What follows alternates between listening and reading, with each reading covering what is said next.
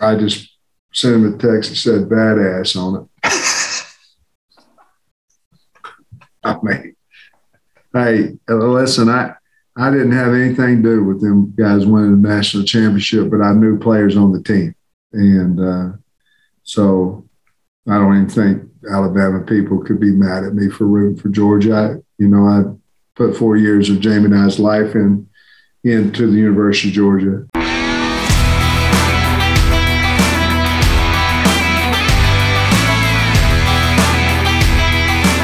What's going on? This is the Saturday Down South podcast. I am Connor O'Gara. Will, how's skiing? How's Colorado? It was amazing, man. Very chill vibes. You see, I'm very sunburned right now. Um, key, skiing for me, you know, about a 260, 6'1 Cajun. Not really, you know, my, my forte. It was fun, didn't hurt myself. I will say, I went up there and it was Mardi Gras break, Connor. So the entire mm. ski slopes were filled with my people. It was me and a horde of thick Cajuns shredding up the gnar. And that was really Love just. It a dream scenario for me, really. I, I, I, it was Mardi Gras, obviously, while I was up there, and so got to see my people, got to see some snow. It was, it was a great time, man. That sounds awesome. Good to have you back. We have a huge show today. Sam Pittman is going to join us in a bit. Yes, that Sam Pittman. Great conversation with the Arkansas head coach. So glad that we were able to have him back on. And we are also going to close with out of town guests in figuring it out. So stay tuned for that. Little housekeeping for everyone. I, if you listened to last episode, the end of it, I teased a different interview, and um, some of you might be going, "Oh yeah, where's that interview?" That's going to be with Joey Molinaro who, like I said, if you've been on the internet in the last three years, you've seen his invitations. He's a guy that does unbelievable Nick Saban, Saban imitation, Colin Cowherd, Cris Collinsworth, all those different guys. That will be coming up this time next week. Already recorded it. Going to be great. We've also got an It Just Meant More episode that we will release on this channel as well as College Football Uncensored. That'll be released in our normal Tuesday slot, so watch out for that. It is 2021 Arkansas Ole Miss game of the year. Look forward to that as well. But first, I think there is a decreasing amount of significance in the NFL combine. And that's going to come across. Somebody's going to hear that and think that I'm just anti combine guy. And I sort of am and sort of am not.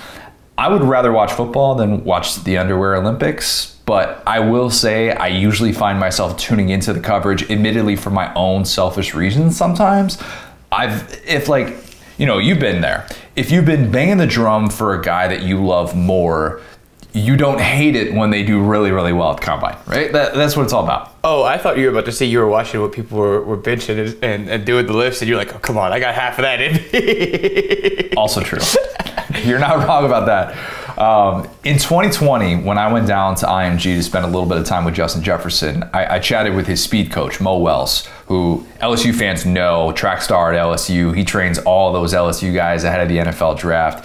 Um, and I remember him talking about how important that 40 was going to be for Justin Jefferson in Indy.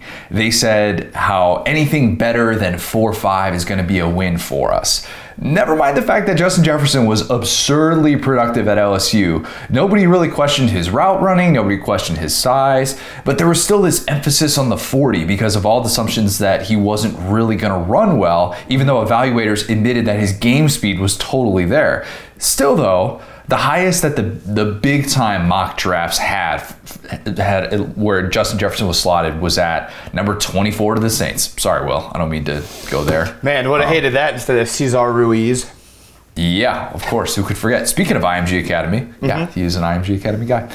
Um, but Kiper, our guy Mike Renner, PFF, they had Jefferson outside the first round, and I'm not just calling them out for the sake of calling them out, but that Jefferson runs a 4.43 at the combine and it was like, all right, now he's a legit first rounder.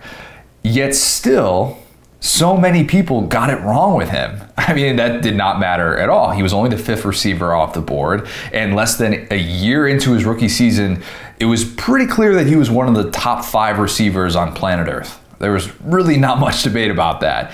I bring that up because that's a recent example where the combine was supposed to matter.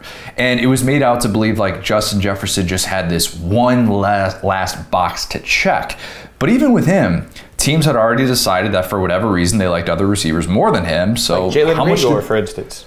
Exactly. Oh gosh, Eagles. That's that's a real tough look.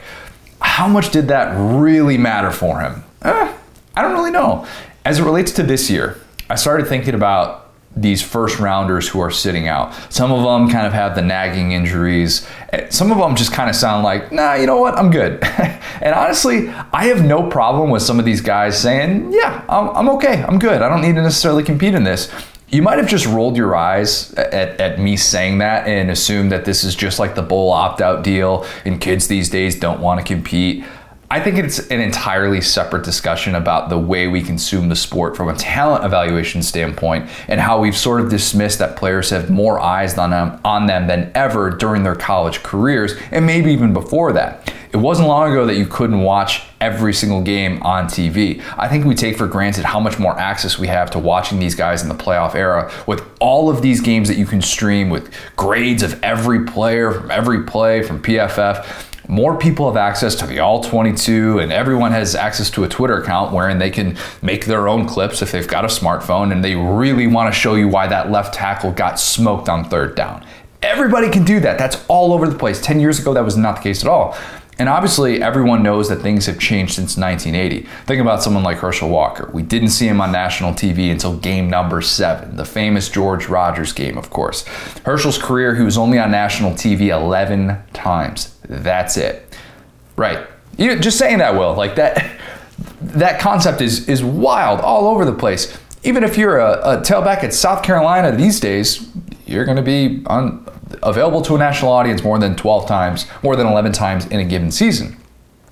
Half of Peyton Manning's games in his first two seasons were pay per view or they were on Raycom Sports or they were just not on TV at all, right? I mean, what a weird thing, what a weird time to think about with college football. Fast forward to Arch Manning.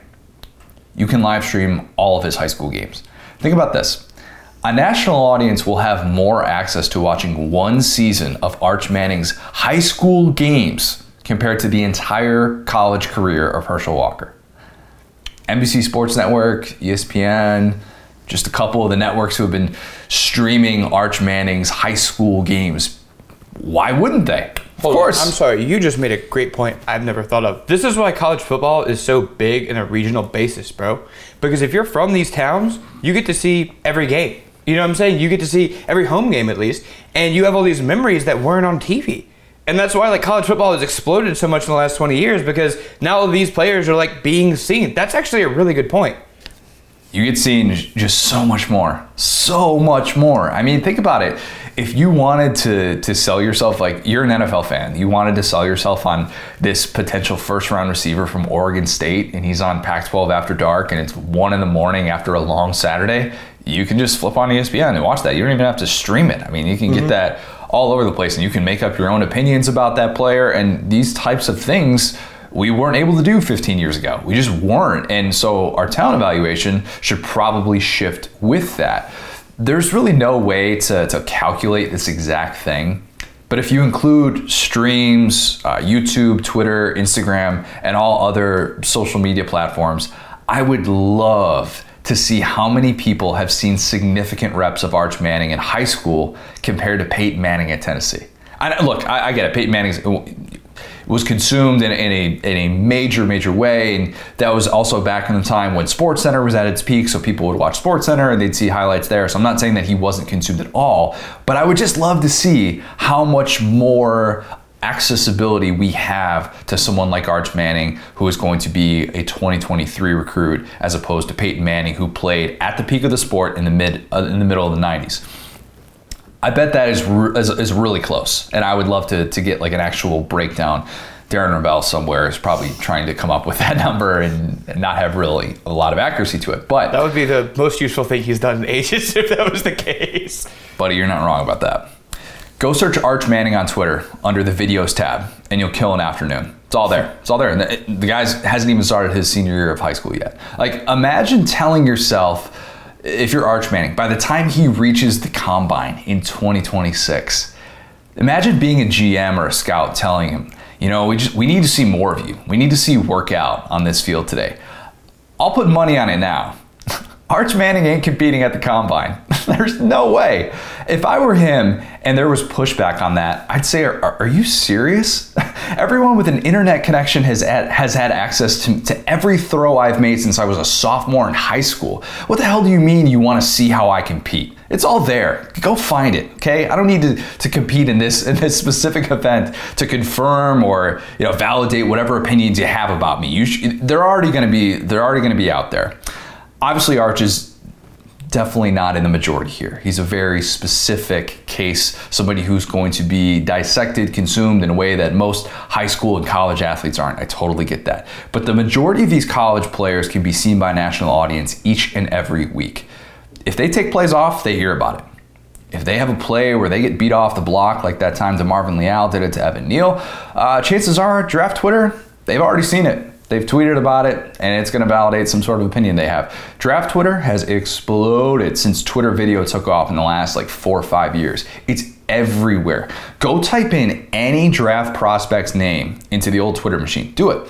And search videos or the, on the latest tab, and I can guarantee that you will get a flurry of opinions like you would not believe. It's unbelievable. I mean, even dudes who are like borderline draft picks are, oh man, this would be a great fifth round guy for the Eagles or something like that. Or, oh, I mocked him in this PFF draft simulator. They're all over the place, all over the place. By the way, that's the case for these guys whether they compete at the combine or not. That's a key word right there compete. Sure, there's value in showing up and showing that you're in incredible shape, even if it doesn't guarantee that you'll be in the same exact shape a few months from now after getting drafted and cashing that first paycheck. Like, that's the thing that we kind of take for granted about this. Being in shape in March, a little bit different than being in shape when those OTAs roll around, but you know, kind of take what you will with that. I truly think the combine should be more about not just showing up and embarrassing yourself rather than trying to figure out what a 455 means compared to a 44340. And I, I, always think that there's value in meeting with a player and doing your due diligence there, being able to, to try and find out do they have any sort of issues, not necessarily asking those ridiculous questions, but at least trying to figure out if they have maybe some skeletons in their closet or maybe they have some bad work habits that really aren't going to translate in the NFL level. Look, I, I, totally get all that. The stakes have never been higher with the money and the sense of urgency, which is why I think we've been warped into this false sense that the combine is so significant when really it's a lot less make or break than it's made out to be. Shoot, you could even crush the combine, the combine interviews. You can go in there and impress everyone that you meet and still come away hearing about all this negative talk about you because teams want to create these smoke screens. Mm-hmm. I mean, mm-hmm. that's still a possibility as well. So, the craziest thing is that despite all this access that we've got to more video of these guys than ever before, and some pretending the combine is more important than ever, the NFL is still total crapshoot. Mm-hmm. An increase in video hasn't changed that. It just is the stat that keeps getting thrown out there, and I've seen this from a bunch of different places. Usually, I like to cite where I get something from and not just rip it off somebody else, but it's been all over the place. Of the 14 quarterbacks drafted in the top five from 2009 to 2018, the only quarterback still on the same team who drafted him is Baker Mayfield. That's right. Let me repeat that. and yeah, TBD on that. Of all the 14 quarterbacks drafted in the top five, from 2009 to 2018. The only quarterback still on his same team who drafted him, Baker Mayfield. That's it. Around this time last year, I did that pod on how drafting receivers in the top 10 is essentially a coin flip. Remember mm-hmm. that? Which Ja'Marr Chase obviously has turned into a, a, star, an overnight star. I'd argue that DeVonta Smith, Jaylen Waddle haven't exactly been the typical, oh, you're going to whiff and this is this guy's going to be a bust. Both of them, Jaylen Waddle especially, had I, I would say, pretty promising year one seasons, not on the level of a Ja'Marr Chase, of course. But even drafting an offensive lineman in the first round is a total coin flip. And that really hasn't changed. During the 2010s, I went and looked this up. During the 2010s, there were 59 offensive linemen drafted in the first round. And I can guarantee you, you know what happens. Well, you've been there. When the Saints draft an offensive line, like a Ryan Ramczyk comes off the board for the Saints, and you're like, that's the safe pick we made the safe pick there. Yep. Great depth. Yep. Smart move. Will, like I said, 59 offensive linemen drafted in the first round during the 2010s, so 2010 through 2019. How many of those 59 offensive linemen drafted in the first round do you think made a Pro Bowl? Okay, so I'm going to say, since we do consider that a safer position, I'm going to say about a third of them. Let's go with 20. That's a really good guess. That's a great guess. Answer's 23. Okay. So uh, 39%. 39%. With all that preamble, though, if you had asked me with no context, I would have said 40. to be fair. Yes, yes. Point being, the whiff rate on these guys is still so high, and in some ways, perhaps everyone having a platform who wants one can muddy the waters even more. And all of a sudden, oh, there- there's this bad clip that keeps going viral, and it's like maybe you get in your own head if you're a GM when you see something like that. And I- I'm actually doing the thing that I always say not to do. I always say, don't present a problem without providing a solution. I'm not sitting here saying that I have talent evaluation figured out because Lord knows I have taken so many L's in that department. Josh Allen, the quarterback, and Micah Parsons, buddy, I was way wrong on both of them. Micah Parsons, I was like, I would not touch that guy with a 10 foot pole. I think he's got some issues in his background that would scare the hell out of me if I was drafted in the top 10, top 15. And I mean, both of those guys look like they're on a Hall of Fame path early in their careers. What I am saying is that we should probably expect more of these dudes to sit out at the combine because not everyone has something to gain from it. If I'm Evan Neal and I'm sitting there going, You want me to bench press? Like, I don't know. I, go watch how I handled Jalen Carter's get off. All right, Right. that's a, that's a better example for you. Even if Derek Stingley was healthy, which he's not, he's still coming back from the leg surgery, and you know, yeah, call it what you will, but nothing would sway my opinion of him at the combine. Even though, as PFF reminds us, the guy was only targeted 35 times in the last two seasons after he pretty much set the sport ablaze as a true freshman. Mm-hmm. I think for a lot of these guys, the combine is just about confirmation bias. That's what it's become Yep. Like I did with Jefferson, you want to see someone that you bang the drum for do well to justify what you've seen from a player based on all of this access that you have had to watching them. And you've seen the videos and maybe you've watched the games live. If they don't perform well at the combine, I would almost look at it as like a, a reason to start banging the drum for them more because of what the film told you. And you, mm-hmm. you say, oh, you can't necessarily just fall back on this, or don't worry about the three cone drill here, the broad jump there, the explosiveness, it all jumps off the chart, like all those different things. More access, more video available than ever, less need to use the combine as this make or break evaluation. Will, you consume the NFL, I think more than the average college fan for mm-hmm. sure.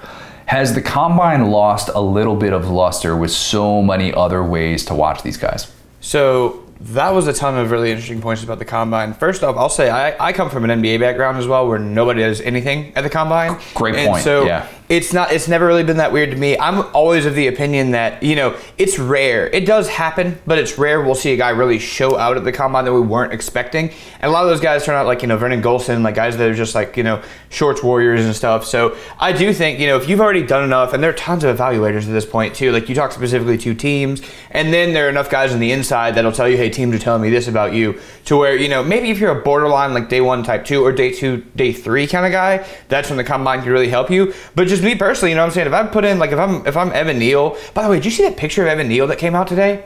I didn't. I have not yet. Oh, dude, they were talking about he's 337, and just seeing him, I mean, he's like a Greek god, bro. He's chiseled, and they were like, "Oh, this is the most athletic I've ever seen someone of that weight look." And like, yeah, if you can increase your stock by just showing up, then go for it. You know what I'm saying? Like, he could take that picture, weigh in, and leave, and it's like, oh, all of his strength is in muscle in his lower half. Like, he's he's built like literally like you up top, bro. And he's 337. It's insane. Like, he's just anyway. So, so point being, like, there are moments of the combine is where I was going with that, where they have helped guys. But yeah, I mean, I, mean, I do think that you know you can see guys game tape and, and, and the stuff that's becoming behind the curtain is so much more because you're seeing guys interviewed now. So like joe burrow you knew what type of guy he was off the field by Oh, the time yeah. he got drafted. And so and another thing going back to our topic from the last podcast that we did together rob was talking about you know nfl offenses becoming more wide open. You know things like these measurables you know hand size shout out kenny pickett and like all these random things height that we used to look at. You know you have a guy like kyler murray that had like eight red flags coming in and has been a great quarterback and so i think that it's the nfl has realized you know market efficiencies right taking these guys or working with what guys give you as opposed to trying to fit a square peg into a round hole. And something like the combine, you know, with the Wonderlic test, which is going out the window, um, but you know, they're starting to. Those were the you know round hole tests. Those were the okay. Yes. Well, here's what a Peyton Manning should be, or here's what a Tom Brady should be. Even though he didn't obviously do great at the combine, but you know, it's what an NFL player should look and behave like. Whereas more and more, we're seeing guys who are you know not typical. We're seeing guys come out of these weird backgrounds. Like Von Miller's allergic to grass, man and he's like a Hall of Fame edge rusher. Like you know, like yeah, like and he has asthma. he plays in Denver. You know what I'm saying? So like, you, uh, you, not anymore, but yeah, played no, for a while. Oh yeah, right, right. You know what I'm saying? Like he's had his whole career there. So it's like there are things that you know you, you could imagine the old mustache Mike Ditka looking guys checking off the board. Oh no, this guy's never gonna work in the league. Never gonna work in the league. And what it comes down to, man, and why it's still so much of a crapshoot, is it's so much about mentality. So much more than ever, and how you're gonna handle it. Like you have a guy like Baker Mayfield who comes off first overall after being you know a preferred walk on shooting up these draft boards and kind of does okay, flames out, doesn't really garner the number one pick. Then you have a guy, you know, a couple years later in Burrow who very similar situation was projected a sixth, seventh round pick and then shoots up the draft boards because of his mentality is able to meet that expectation. And that's not something you can talk to guys about their favorite color, their favorite animal, all you want, but there's not really a way to predict that. So yeah, I, I think more and more these combine things are exactly what you said. It's it's um it's just confirming your bias. If you like a yeah. guy, you're gonna love it. If you hate a guy, you think he's a bum, and you watch him struggle to bench press like Bo Claiborne did, it's like, yeah, see, this guy's never gonna work out. He can't bench 225. Yeah, it, it's just it's strange how, um, and and I think part of it has become the the coverage for it, and there's now more of a market for it. And I, am not saying that there shouldn't be because mm-hmm. I do think that it's interesting, and and even look, I'm I'm a Bears fan, and if I saw some guy absolutely tear up the combine and then the Bears draft him in the first round, I'm telling myself, great, awesome. They're going to be able to work with this. They haven't had an athlete like this in X amount of years, and and you sell yourself on this. And it's to me that's that's what it's all about. Even if that doesn't necessarily guarantee much of anything. And so I think now we have to change the way in which we consume some of these guys. And I'm not saying that everybody is is is going to the combine with meaningless work ahead of them. Like you said, there are a ton of guys who will benefit, who will put money in their pockets from tearing it up, from showing showing up to Indy in the best shape of their lives. And there's still value in that. Don't get it twisted, but I just think that there's less and less value, especially with these top guys. Even like Malik Willis went to Liberty. I mean, he went to Liberty, and you're gonna see it. Like everybody has all the access to everything he's been doing with Hugh Freeze the last two years. Mm-hmm. You can find it all. I mean, it's it's it's no secret. It's not like you need to show up and see how he stacks up. You know, throwing next to Sam Howell or something like that. Yeah, in theory, you can tell yourself that, or you can just like watch the guy play football, and they played against enough Power Five teams if that's a concern as well. But I just think that we, we need to shift our our priorities, our emphasis of that specific event. I almost put more stock in kind of seeing some of these guys at the Senior Bowl, which mm-hmm. I realize that's not a perfect thing either because they're playing base defenses and there's only so much you can do, and you know only so much contact that guys want to be able to initiate. It's not the NBA All Star Game from a defensive standpoint, but or the Pro Bowl, I should say, from a defensive. Standpoint. No, the Senior Bowl. But. I think the Senior Bowl is making almost like not a comeback, but I think it's almost becoming more valuable than the combine because you see a lot of guys were guys. there. You see so yeah. many fringe guys that want to make an impact. They're all hungry. They all want to be there, and they all want to be the best player on the field, and that's really rare, man. Yeah, absolutely. Um, but yes, I'm, I'm not dismissing the combine altogether. Just think it needs a little bit of a, of a rethinking here as we uh, as we talk about it in 2022. Let's kick it to Sam Pittman. I'm going to give a little bit of a, uh, a teaser, a warning here. Um, I got my chance at redemption for my yes sir. I'm not going to spoil what happened, but I will say turn your volume down a touch before I do it because your boy belted it out. I mean, I, I, couldn't whiff on that opportunity. I just couldn't. So, early apologies to all of your eardrums. You've been warned. Here is Sam Pittman. I'm now excited to be joined by a very special guest. It is Arkansas coach Sam Pittman. Sam, uh, you had the year that Arkansas fans were hoping for. There was no sort of sophomore slump. You hit a bit of a, a, snag in October, but you still deliver the program's first top 25 finish in a decade. You add a whole mess of rivalry trophies to the case. I mean, very, very impressed that you were able to do that. I know that was a big point of emphasis. And it's kind of crazy to think about, you know, 17 months ago, you're just a first time FBS head coach and you're trying to, to end the program's SEC drought in terms of wins over a thousand days. Do you sense that momentum and, and that confidence, or does it still feel like that same place that you took over two years ago? No, I, I, I feel, um, I feel through our team uh, that we, uh, we've earned confidence. We've earned that. Um, uh, we've, we're having an excellent off season. Um, you can see just the way that we walk, the way that we talk, the way that we act. Um, you can tell that things have are different, and uh, we're certainly not uh, where we need to be. But I think they have bought into the fact that we know the only way we can get there is to work, and uh, they have done that uh, ever since the you know our, we got back to school.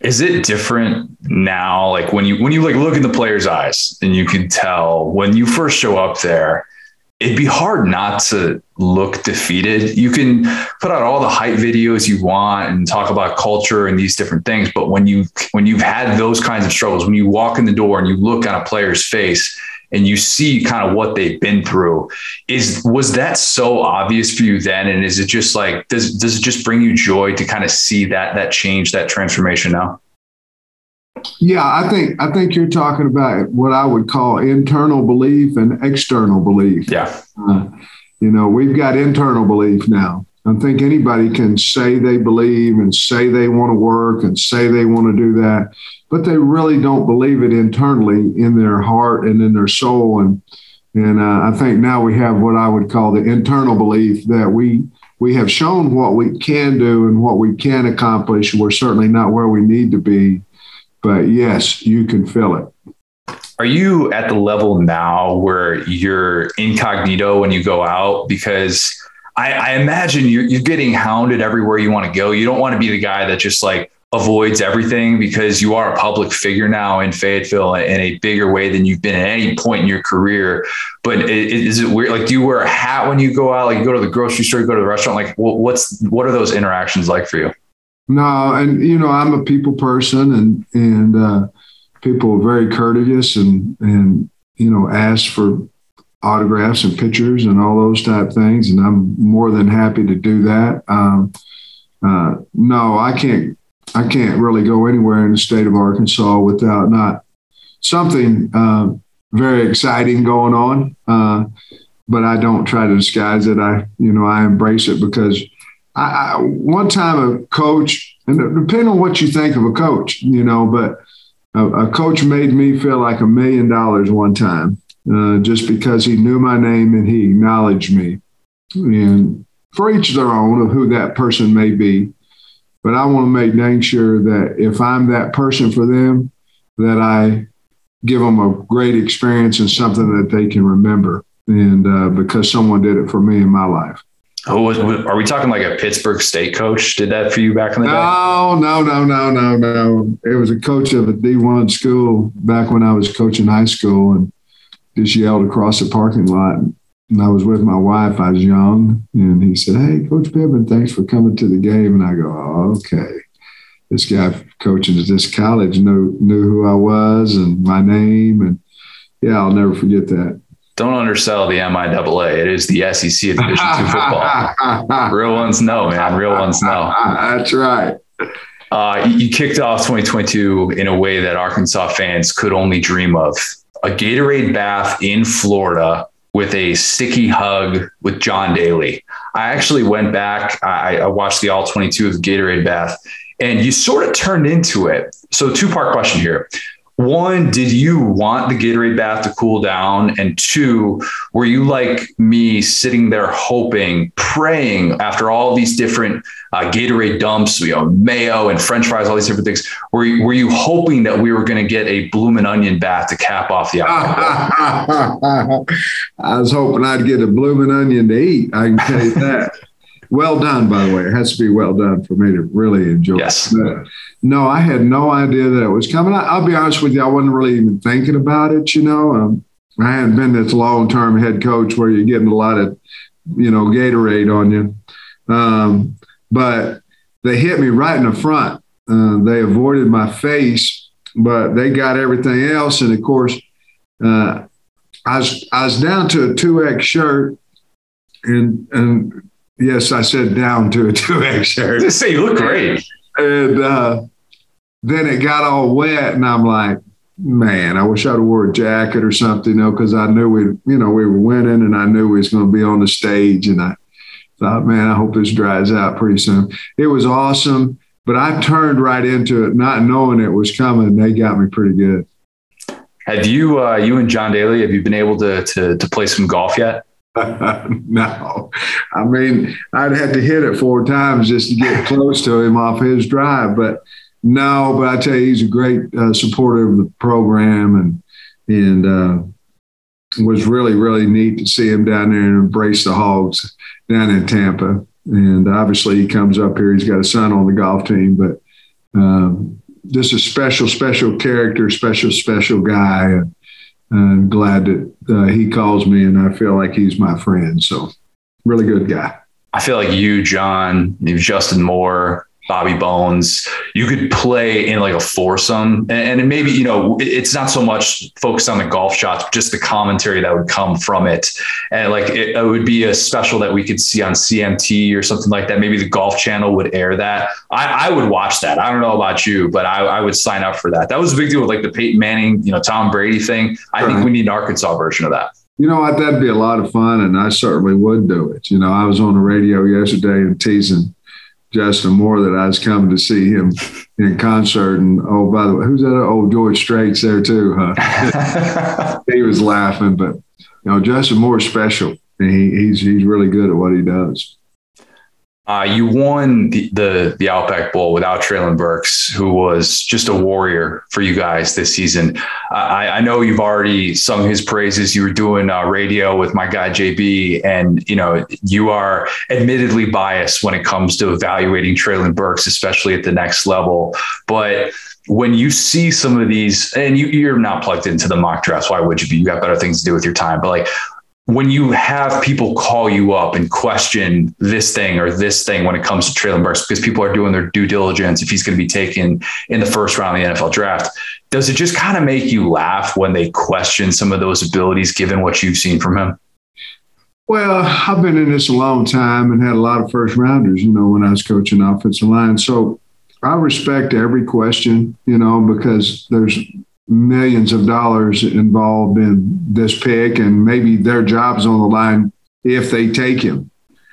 What I always tell them, if I believe it, now I tell them whatever I believe, but is that with Treylon, he's got great work ethic. He's a wonderful character kid. He's not going to be in any type of trouble. It's not actually, he's going to make your organization better. And then wherever you think he fits off of film, then he'll be every bit as good as that and probably better. And then they got to, you know, it's their organization. They got to make, they got to figure out what they want to do with him. But he'll be better than what they think he is. I can promise you that.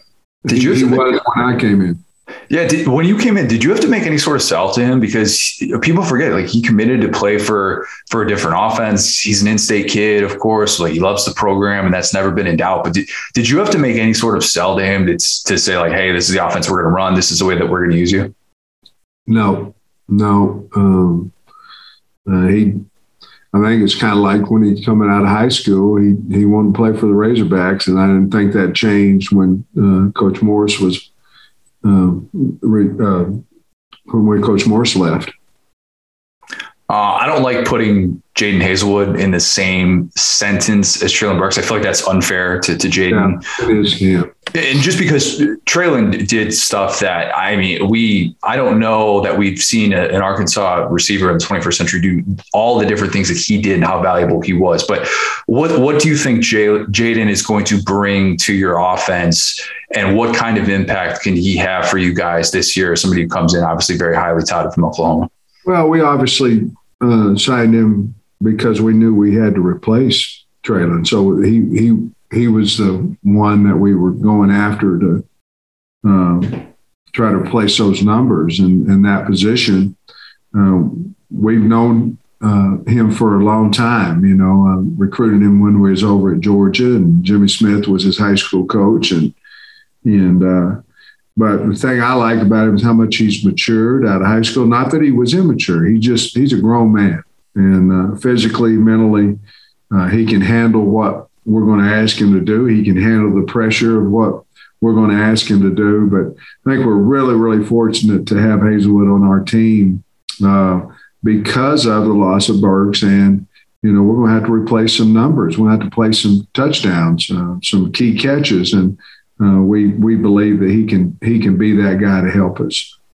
The more I watched KJ, the more I, I just kind of felt like he was your dude. I mean, tough as hell, confident but blue collar, smart with the football. I cannot wait to see his encore 2022. What's something that people at home maybe might not have known about KJ and what he meant for you guys last year? Um, he's quiet. You know, I don't know if they if people think that he's not, but he he's not a he's not a loud uh, person. Um, he's extremely hard worker, funny, uh, hilarious. Um, messes with me all the time. Uh, uh, but the thing I didn't know about him was, and and and you think this is silly of me not to know it, but his running ability. Um, I found, I, you know, because you have a quick whistle, you never touch him, you know, so in practice, so, you know, if somebody comes up and tags him, and we're running an option or whatever, you don't get to see the true athlete, uh, nor do you want to. You don't want people to hit him. True. But that run against Rice uh, in the in the second half, I go, man, we we've got something here. We've got a 60, 80 yard rusher a game guy right here, uh, and not having to force it, just have him. Uh, and so I, I, don't know. I found that out uh, myself, and then uh, here's the number one thing: he's much better on a Saturday than he is Monday through Friday and he's getting a lot better at it Monday through Friday. But he's a gamer. He and and uh, Saturdays you can count on him. You have probably heard maybe some of the the the early disrespect with the Heisman conversation with him or some of that stuff and it, it, gets overblown and and we we know that that stuff can change in a hurry come September but is that something that can kind of benefit him in a way? Because obviously, like you, you want in an ideal world, a guy who has the type of year he does, as successful as he was, you want him to come back hungry. You want him to come back wanting to add more things to his game and come back, you know, kind of pissed off. And it seems like you have that right now with KJ. I think he thrives on on uh, you know, you got to watch it in this world about believing what people say about you, good or bad. Yeah. Uh, you know, you are who you are, not not who people say you are, and uh, so you got to kind of be careful about that. So, you know, we talked. Um, he needs to keep the good things people are saying about him, just keep them kind of under wraps, and then he uses that as motivation. In other words, last year I think somebody said that he was the worst quarterback in the SEC. Coming My guy Brad Crawford, yeah, through the year, and I said, well, welcome to the club. I was the worst coach in Power Five when I got the job.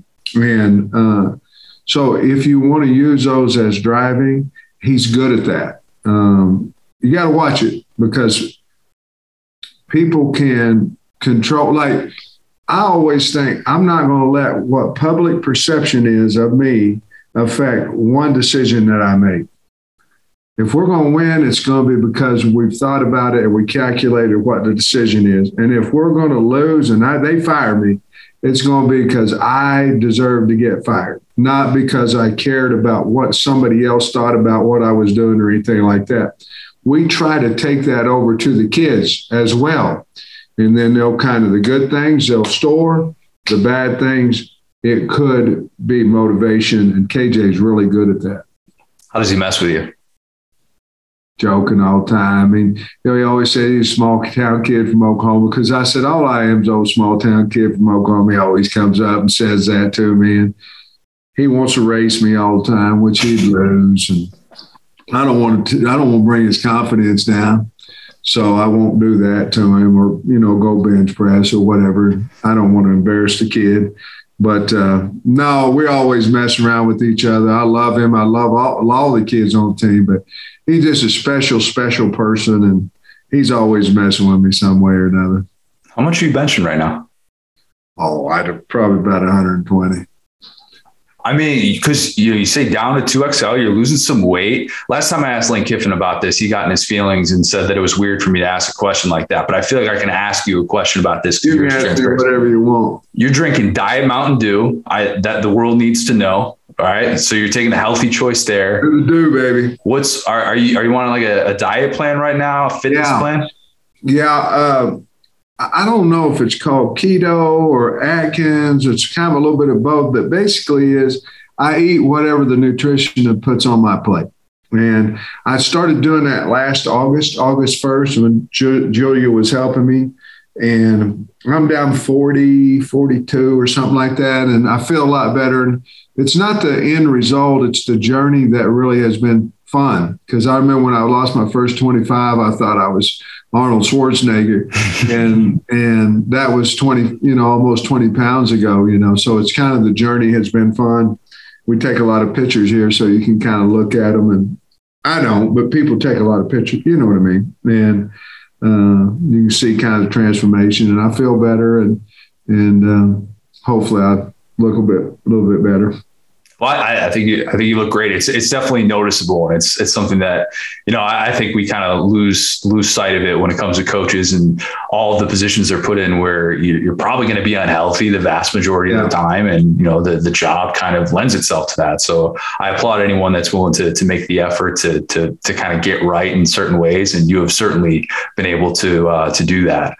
Um, can you take me back to the Ole Miss game because it's one of the few times that I think I've ever seen a team go for two, then not get it, and pretty much still have universal support that it was the right decision. You held up the two right away. Right away, you go back and you watch that, and it's it, they're debating on the broadcast. What are they going to do? What are they going to do? And there, there you are, holding up the two. When was that decision made by you? Yeah. Because it felt like it came before the drive even started. Yeah, I can I can take you through it. Uh, I think there was about a uh, uh, um, a minute and a half left they got behind us. They scored. I think we had, I don't know what it was, maybe a minute 13, something like that when we got the ball back. Right when they scored, they hadn't even scored yet. They were running in to score. And I clicked over to KB Kendall and said they did us a favor. And so um, they scored. We went down. We the whole time I just kept saying, well, I got the team together before the drive and said, look, don't come off the field. We're going to go for two when we score. We're going we're to make the two point and get out of here. And uh, but we couldn't stop them either. I know they couldn't stop us. We couldn't stop them. And then when we scored on the very last play of the game, uh, there was really no no decision to be made. It was let's steal the game. Let's go home. Uh, look, at some point, I felt like both of us were going to score, and at some point, a two point conversion was going to decide the game anyway. And I thought, we've got it. If we score, they can't retaliate and they can't, they don't, it's over. And so I took the chance, but I, I knew it as soon as they got behind us and scored with a minute something left in the game. I knew we was going to go for two if we if we were fortunate enough to score. It's unbelievable because you can say you're going to do something and then in the heat of the moment you get maybe in your own head and you say ah you know what? Maybe maybe we just we just hold off and we do we kind of play it to the edge. But you you seem to thrive in those moments and your team has become a lot more familiar with playing in these in these closer games. And it felt like when you the amazing thing you watch that game back and it's like wait, three and a half minutes left in this game, and you guys scored twice on the road against a team that was going to that ended up going to a New Year's Six bowl. Where did that kind of show you where your team was? Because I feel like that game really defined kind of what you what you guys became in the second half. Even though, ironically enough, it was in the midst of that three game losing streak, and it was, of course, yeah. just a devastating loss. Yeah, I think you know. Here's what I here's what I'll say. Um, if I tell the team something, I'm going to do it. I mean, that's just how it is. I mean, and so uh, I had thought about that decision. You know what I mean? And and so I told them, and once I tell them I'm not, they're not gonna call me a liar. I'm when I tell them that's what we're gonna do, and that's the end of it. Or I just wouldn't have told them, but I felt comfortable with that, so I was good there. I, I do think that there is an air of confidence um, that we have. Uh, an air of we are disrespected, uh, an air of blue chip, an air of lunch pail, uh, however you want to look at it. We are all in it together. I wasn't the first choice here. Uh, I got something to prove. I have something to prove to the state of Arkansas that they hired the right coach. Our kids have something to prove that we're not the old Arkansas, that we're one that you don't want to play. And um, we're not there yet but we're headed there. And then I said it when I first came here we want to make the people of Arkansas proud of the football team. And so all those things are driving forces to have success here. And our kids are bought into every bit of that because that's how we feel. All of us, all of us in the building. It's weird, but it's true.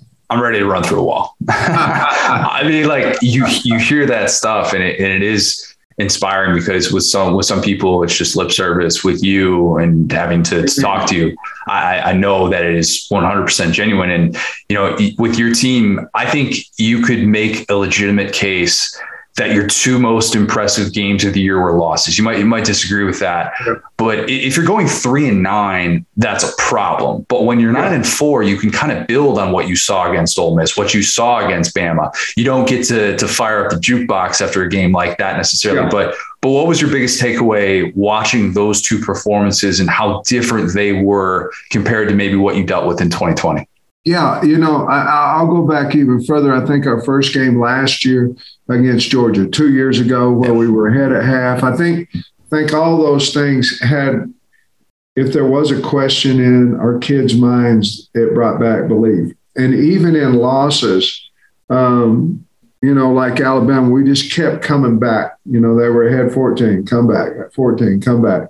Um, at Alabama, great program one of the greatest, if not the greatest head coach ever. Uh, uh, but our kids uh, will fight. And I think when we came back off of that game, uh, you know, then we still had uh, Missouri to play, but we were on the what we called the four Bs at that point. You know, we were on uh, Bowl, Boot, Bama, and then the Battle Line Trophy. So we at, at the end of four B, we did three or four of those. But uh, I think the, I think the Ole Miss deal of knowing we can, we can come back helped us in the two minute drive against Mississippi State, if that makes sense.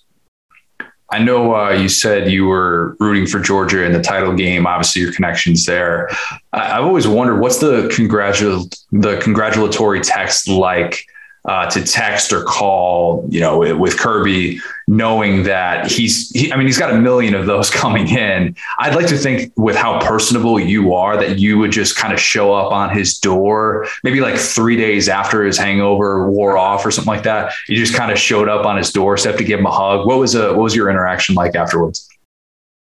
I just sent him a text that said badass on it. I mean, hey, listen, I I didn't have anything to do with them guys winning the national championship, but I knew players on the team, and uh, so I don't even think Alabama people could be mad at me for rooting for Georgia. I, you know, I put four years of Jamie and I's life in into the University of Georgia. So, but you know, Kirby, you know, we lost it in 17, I think it was, and yeah, 17 we lost and and uh, they lost in the SEC championship game. You know, sometimes it seems like that's kind of how it goes. You know, you don't get to the SEC championship game or you lose and you still got a chance to win the Natty. That's a heck of a league right there, buddy. And uh, so, anyway, I was proud for them, proud for the players that I had, you know, had coached or recruited or whatever. Um, when I say that, I'm not taking any credit for the game. I, I didn't coach them, but uh, I knew him and I was proud of that and proud for the coaches.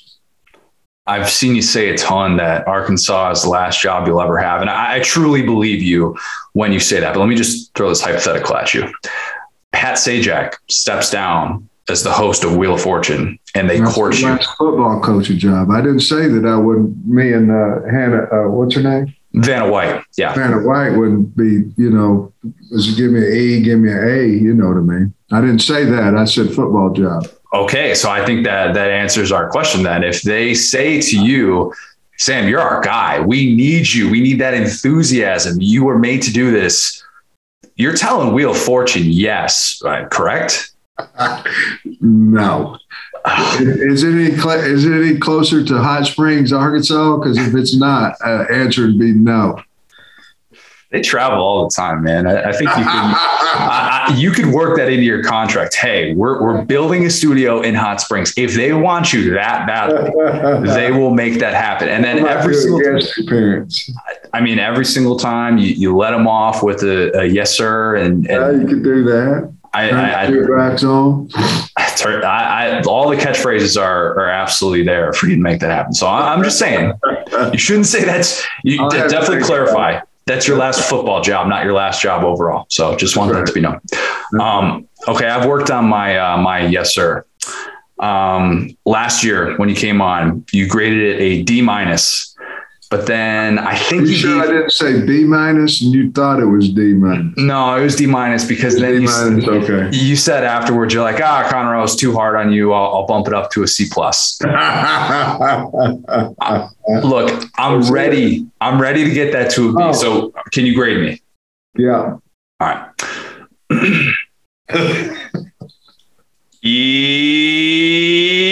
yes, sir. I like it. That's that's a let's let's put it at eighty-seven percent.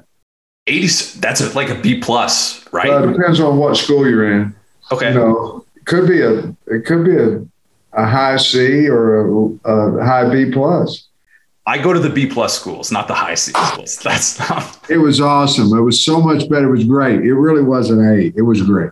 It really was. God. All right. That made my day. Made my See, you year. worked on it.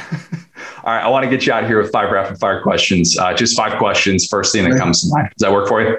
All right. All right. Uh, what would it take for you to get a boss hog tattoo? Never. Not a tattoo guy? No. Don't have any. Fair enough. Not against them. I just don't. You know, my my skin's so perfect. I don't. You know, don't want to cover it up. All right. Great Next. I always got to ask this. Uh, what's uh, what's playing on the jukebox um, most for you lately? Um, uh, King Harvest. You know, Okay. Okay. I'm gonna, I'm gonna, moonlight. I'm gonna have I'm gonna have to Google that one, but I, I okay. That might be. Moonlight. Oh yeah, yeah, yeah. Okay, I know that song. Yeah, Okay. King Harvest. Great song. If you weren't a football coach, what would you be doing for a living? Wow. Uh, salesman. I don't know what I, I tried to sell encyclopedias at one point. I sold a set to my parents and that was it.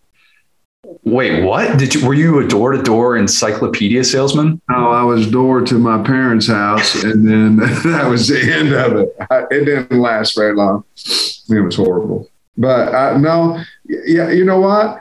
I think if I wasn't, I'd like to be some type of commentator. I think that'd be fun. Yeah, I would. Uh, I would gladly warm up a seat for you over here to be able to do something like that. Um, the current state of the transfer portal is a totally fine, b unsustainable, c a mess that you're getting used to, or d none of the above. See, Okay, I like that. I actually haven't heard that answer. I like that. that's a mess. Yeah, It's a mess. yeah. I think we're all getting used to it. I think we, we're going to have to have some type of dead period put on the portal. It has to. At some point, us coaches need to know who's going to be on our roster. Agreed. Uh, last one for you. Your favorite rivalry trophy trophy is what? Ooh, And please say it's the boot. okay, the boot. I'm not. I, all of them. Hey, All once upon a time, beggars couldn't be choosers. All of them are great. All of them are great. And when you hadn't had is the rivalry trophies in your case for, you know, however many Well- years each, what, five, six years? Then um, the classic trophy, probably, because I don't think we ever had it, did we? We had it one time. A&M. Yeah, that's a good That was that was that was cool because it's it was a neutral site, you know. That was that was that was cool. I don't know. They're all they're all pretty special. They're all part of the bees, the, the four bees. That's all that matters. That's right. Sam, it's been a blast. Really, Thank really appreciate the time. Best of luck with everything this season and uh, send my love to Lucy. Thank you. I will. Thank you much. Appreciate you so much. What's my destiny, Mom? You're gonna have to figure that out for yourself. Life is a box of chocolates, Forrest. You never know what you're gonna get. We're talking out of town guests in figuring out today. This weekend, my brother and his wife, they will be staying with us down here in Orlando. We're gonna hit up the Arnold Palmer Invitational. Ooh. By the time that people are listening to this, we'll have already probably been there, or maybe we will have attended it. We'll be there on Friday. Um, gonna hit up Kaiba Springs, Kaiba Island, Gideon's, Tibby's, Chicken Fire, all the top Orlando area spots. It's gonna be awesome. It's gonna be a lot of fun. They have never stayed at our house. We haven't really hosted much at all at our house because we bought our house late 2020. Pandemic mm-hmm. obviously impacted that. But maybe it just feels more significant because we spent the last few months redesigning our guest bedroom. New dresser, new end tables, lamps, new mirror, wall art, curtains, the whole deal. I mean, a lot of different stuff was was put into kind of getting it to this place. I think the Airbnb game has changed the hospitality aspect what one can expect when they stay in, in somebody's guest bedroom, at least in terms of uh, it did for us, like what we like when we go and we stay somewhere. I love, absolutely love when I stay somewhere and they've got little snacks and they've got little waters for me. That's the best. Even if I don't eat them, which 50 50, I'd say, it is such a nice gesture to be in that spot where you're a guest and sometimes you're you know you're getting somewhere and and maybe you're you're eating out the whole time at different restaurants and stuff and so you're you're like man I don't really know what like you know those in between times when you're hungry and you don't want to have to go out to necessarily get food or something it's kind of nice to just have something right there. Or maybe you wake up and you're hungry and eh, maybe it's your significant other or the group that you're with they're not awake yet and it's kind of nice to be able to just kind of have that before everybody has breakfast or something whatever the case i find a lot of different uses You really like little snacks. I do. They're great, man. Um, Lauren made sure that we had granola bars and water bottles, and we put them in this little little guest basket on the dresser that's got the fresh towels and all that stuff. Got the the Apple charging port where you can do the watch and the phone at the same time. Pretty cool. Um, also a nice touch this is this is a great a great suggestion that um, one of Lauren's friends did a couple years ago when we when we stayed there, and I have always said like this is this is a must um, when we have our guest bedroom. A little frame that has the Wi-Fi, the the login, like the name and password, just so that you can always turn back to that instead of asking the host of the house different times with different devices. Sometimes if you got your computer there, you got a little bit of work that you're doing or whatever, you know, your phone, whatever the case may be. And it's just there. It's just always there, and you can always just kind of turn to it. And it looks classy enough because it's in a frame. It's not just like a sheet of paper that's sitting there on the dresser. So it's kind of a little decoration.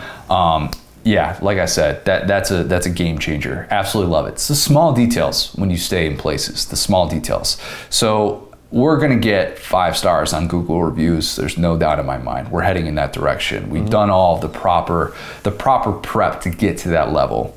On top of that, fully stocked on alcohol. I also love making breakfast when I'm in groups. Let me explain that.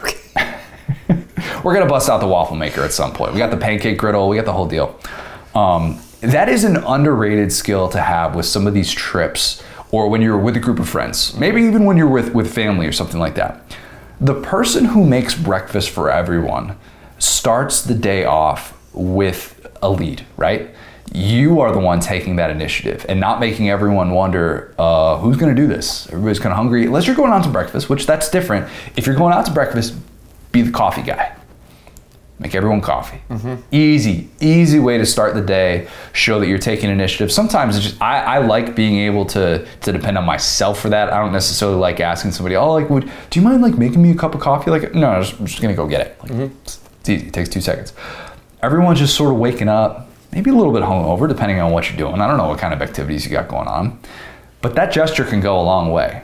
I did that at my brother's bachelor party, and I got thank yous all weekend for breakfast specifically.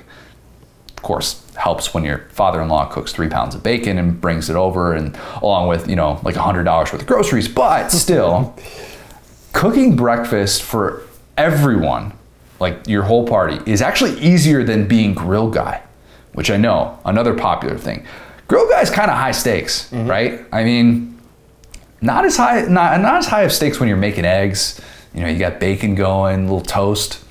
Nothing too difficult there unless you're trying to make some some biscuits and gravy or something like that. Maybe you're doing you got some specific potato recipe although i'd say that's actually not too difficult but you need the supplies ahead of time. But you do a few of those things and it goes a long way. It really really does. I have said on this podcast that i have no problem being a beta. None whatsoever waking up and Strangest cooking, intro for a figured out we've ever had. Continue. I have no problem being a beta. Lauren gets sick of me saying that. Waking up and cooking breakfast for groups is arguably one of the more alpha things I do. Okay. I'll say that.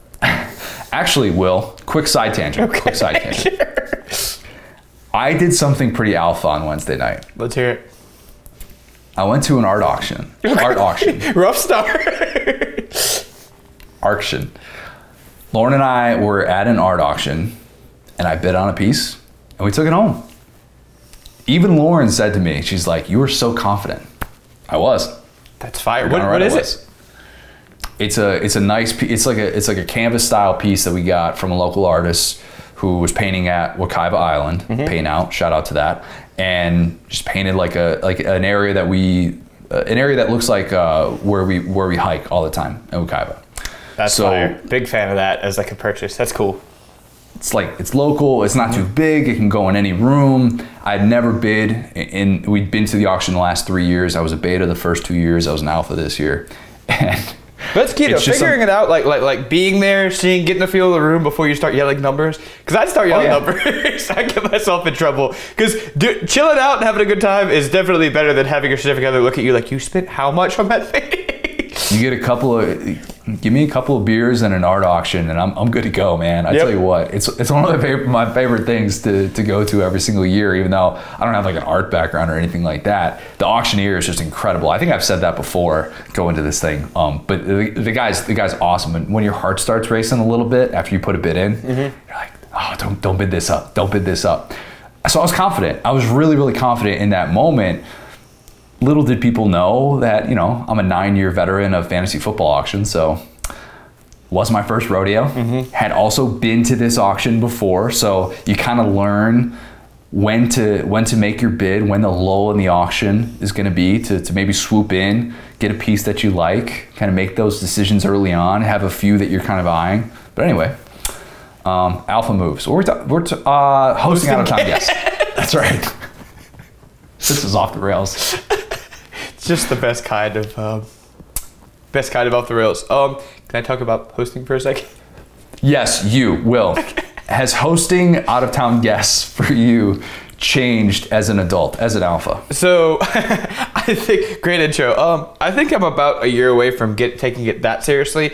I'm kind of in a position since I'm a little bit younger than you that like I'm kind of the only one of my friends like with a house except for John. And so whenever people are coming up, it's like, hey, can we crash with you or are we getting an Airbnb? And so whoever comes over to my house is super thankful no matter what I do. And so. Brittany is the person who is very like, we got to make sure this is done. We got to make sure to get them like she's a snacks person. She's like a welcome them to our home type of person. And like for family, it's different. You know what I'm saying? Because your family is obviously it's like it's almost like as as much as no one ever wants to say it, it's always like a check-in point when someone from your family visits your house, right? Because it's like how in order is your life? Is your crap Yeah. everywhere? Is it whatever? So it's a little bit different with, with like my boys. But whenever we've had uh, family and stuff, you know, we've made sure to do that kind of stuff. And like I will say, our house is really unique because like this is like bedroom number three that I'm in right here. So really, we only have two bedrooms in our house, and one of them is obviously a guest bedroom. And that was one thing me and Brittany said is like, well, we didn't want to have a ton of people always coming over. We wanted to have it to where it's like, okay, you know, if we have a big group coming over, then I guess y'all can get an Airbnb or whatever. And we can host like one family at a time or like her whole family, which is like three people, uh, just so we can kind of keep it like contained. But yeah, I think that's something that it's underrated, man. It's underrated how hard it is to really nail that and to look presentable. And like you said about the Airbnb thing, it's little things you never think about from from years of doing it. And and and again, similar with the pandemic thing, we lost a couple of years of rep. So as we've started to have nicer gatherings, started to have people over, I think that's like definitely an, an aspect that definitely I underrated growing up because my mom was always so good at it, my family was so good at it. I'm sure you like lived in a similar situation. It's like, you know, you have company over to be this big deal, and then you start to grow up and be like, oh wow, like this actually takes hours to make this happen and make us look like not savages. Yeah, it's it's tough, and there's there's a lot of a lot of things that, that kind of go into it, and it's like, all right, if I'm if I got, you know, my brother and his wife are coming, I'm not gonna we're not gonna have a tw- one twin bed, and then somebody you know has to sleep in in a random couch or something like that. You know, we, we try and make the accommodations comfortable, and that, that's the thing that I always think about when I'm staying at somebody else's place or something like that is, I I want I don't want to feel awkward at any point, mm-hmm. even when I stay at my mom's house. I don't want to feel awkward at any point. Like I, I got to ask for anything like that, and, and usually I don't. But I always try and make sure, as the host, that I'm overly accommodating. I don't want anybody to feel like when are, when are we going to eat? or did you like did you clean the sheets beforehand? Because like we know you guys got a cat. We see him. He's sitting right there.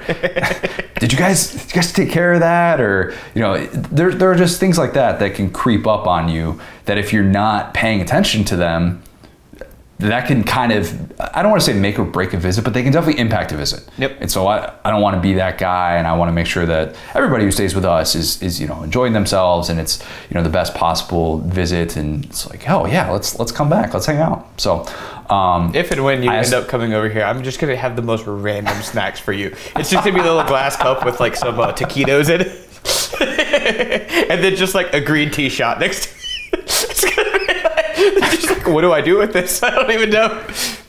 what's your uh how many fun youngins do you have? Um Three and a half Funyuns just on a paper plate. right?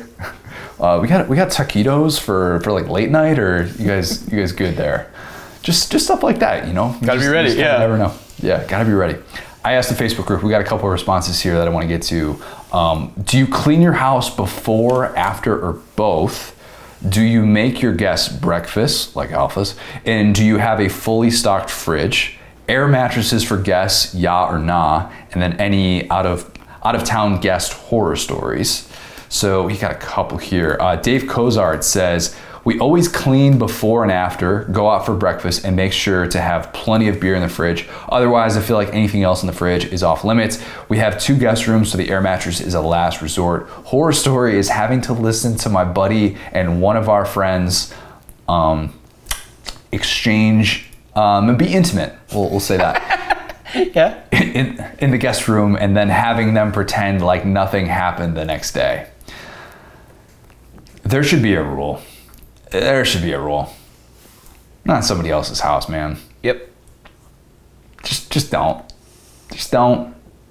Unless you're a long-term guest. And even then, wait. Wow. That is such a like faux pas, bro. I mean, like an Airbnb is obviously different because that's like a, a service. Totally but different. Anytime that you're staying with someone, if you can't like, unless that's like a romance has been building for years and this just happened to be that it all kicked off, which like I'm sure you gotta ask for thanks or, or, or, or forgiveness later on that. But yeah, I couldn't imagine doing anything of like a, a I guess like sexual nature in like a, a home that's hosting me because you just that's the ultimate like, hey, bro, like now we're now everything's weird. Now everything's weird. Do we bring it up? Are they gonna bring it up? Do Right. pretend like we didn't hear anything? Can we make a joke? No, just don't do that. Always be aware of what can turn into an awkward situation. There's nothing more awkward than having something like that come up and then you guys are staying in the same house. It's just weird. Okay, just I would avoid that. That is that definitely qualifies uh, as a as a horror story. Um, great point here. The the air mattress. I also consider that a last resort. Mm-hmm. It is. We have run out of room here. At least we have that. We don't want you sleeping on the floor or something like that on, on our rug or something. Here's an air mattress. Here's a blanket. You should be good to go. Our situation now is a little bit more. We're, we're set up better to be able to to not have to turn to an air mattress as a last resort. Got the guest bedroom, you know, queen size bed in there, and then our um, our couch as well also has like a it's it's just base it's considered like a like a like a pull out but it's just more couch which is great i didn't even know that was a thing until we went couch shopping over a year ago Bro, the couch game awesome. is it's picking up, Oh, man. It has changed. It has absolutely changed. Um, yeah, my buddy Candler stayed here uh, overnight when he was coming through, and we were driving down to uh, to Miami for the Orange Bowl, and he slept on that. I was like, yeah, I don't have any concern whatsoever. Like, you can totally sleep on that, no issues whatsoever. Last resort though for the air mattress. I have one quick horror story. It's quick. Freshman year of college, and college is, is a different category when Oh, it comes yeah. to hosting guests and stuff like that. You just don't really know anything. I, look, I was bad at this as well. I, I mean, I, I hosted people in my college dorm, my college apartment, and stuff, and I probably like broke, violated all these different rules all the time. So I'm by no means perfect in this department. One time, I was staying with uh, with an extended family member um, during a college trip to another campus, and I had basically I, I was sleeping on the couch that night. My family member um, decided to essentially throw a party in his living room, the same room I was sleeping in, Cool, love that. and I'm sitting there the entire time like, well, I was asleep. Now I'm awake. Do I just wake up and go to another room? And they're like, man, I can't believe he's sleeping through this. I'm like, I'm not, you idiots. How I'm drunk are all you of right now. Stop know, it was- poking me. it wasn't so much like a, a party it was like an after hours type event Right. Where- soiree, like you- shindig, yeah.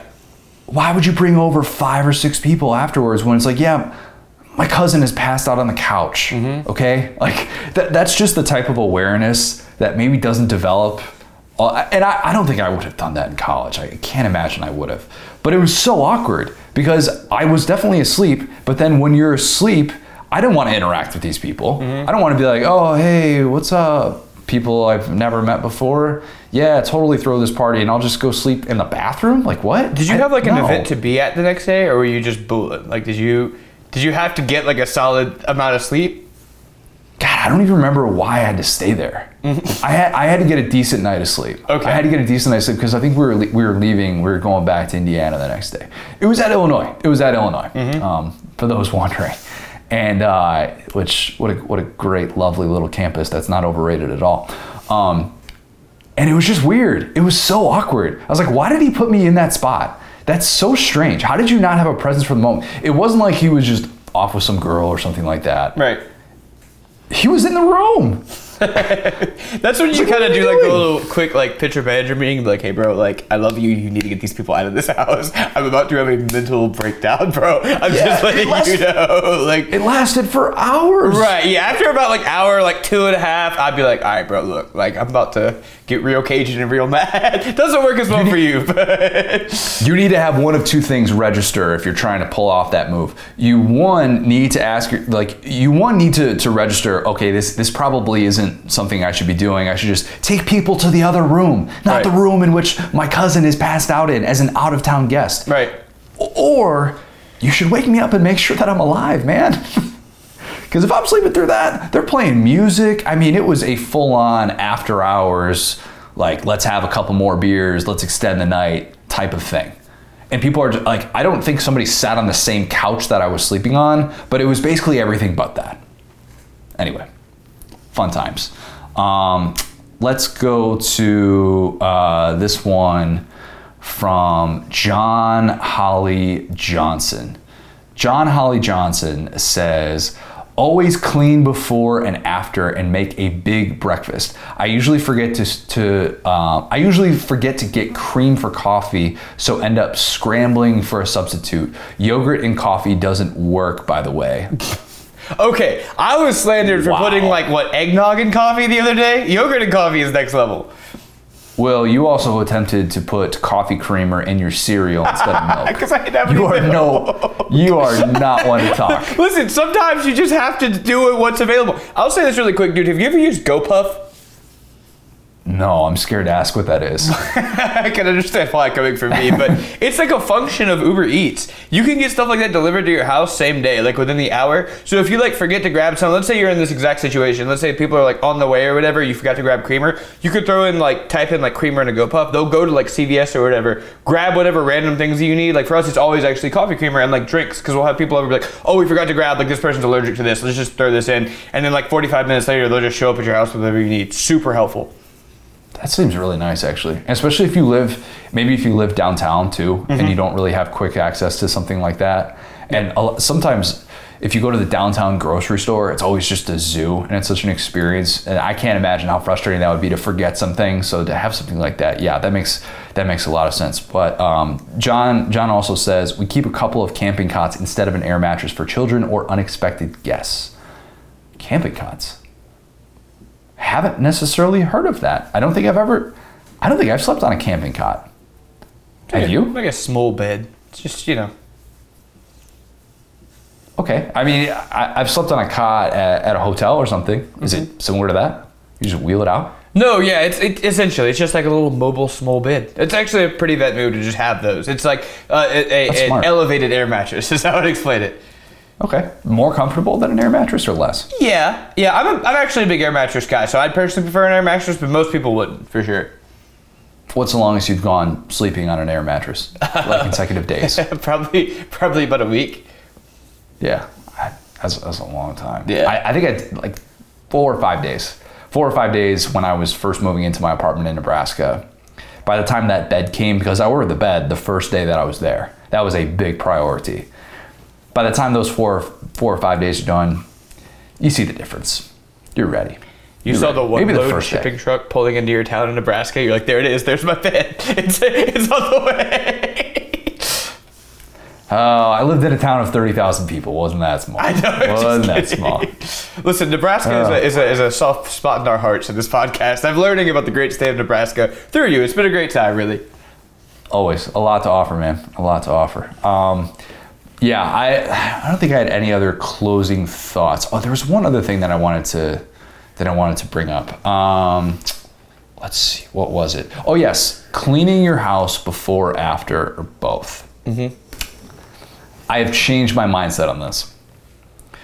We we def we've been. I still have like a couple more things I got to clean up here. Um, by the time by the time my brother and his wife get here, but we definitely are before um, before and after people. We Oh, yeah. 100% clean up. My mom my mom was talking to me on the phone the other day and she keeps saying, "Why are you cleaning up before? That's a waste of time. Just clean up after.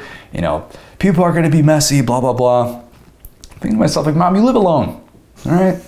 It's a little bit different. it's a little bit different. And when you have, if you have any sort of animal, that's out of the mm-hmm. question. You cannot just be a clean up after person. That is a big, big thing. If you want to avoid any sort of awkwardness or something like that, not everybody has allergies, so I'm not just speaking specifically to that, but there is nothing worse than showing up to a place that you're going to be staying and you realize there is dog hair everywhere mm-hmm. or there is cat hair everywhere. And I can't help but notice it. Dude, my Not a fan of that. My sisters used to have these huge boxers, and there would just be little lines of drool.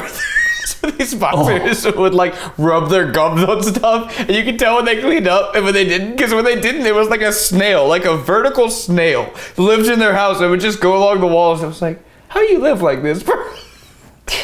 I couldn't. And, and look, I love dogs. Right. I absolutely love dogs. Eh, But sometimes, man, oof, you could just tell. And it- lately, I have not stayed at a place that has been like that. Mm-hmm. But every once in a while, you, you'll go to somebody's home and you, you'll get an impression. And so that's why you clean. That's Right. why you clean before. That's why you clean after. That's the way to do it. Just be as hospitable as possible. All right. Like I said earlier, Tuesday pod will be It Just Meant More, Arkansas Ole Miss 2021. Then we're back to normal later in the week. We'll have Joey Molinaro on. Great interview, so look forward to that. Leave us a five star review. Subscribe to this podcast if you have not already. Join the Facebook group. Your name read on air with Figured Out or Bold and Brash. Thanks, guys. Talk soon.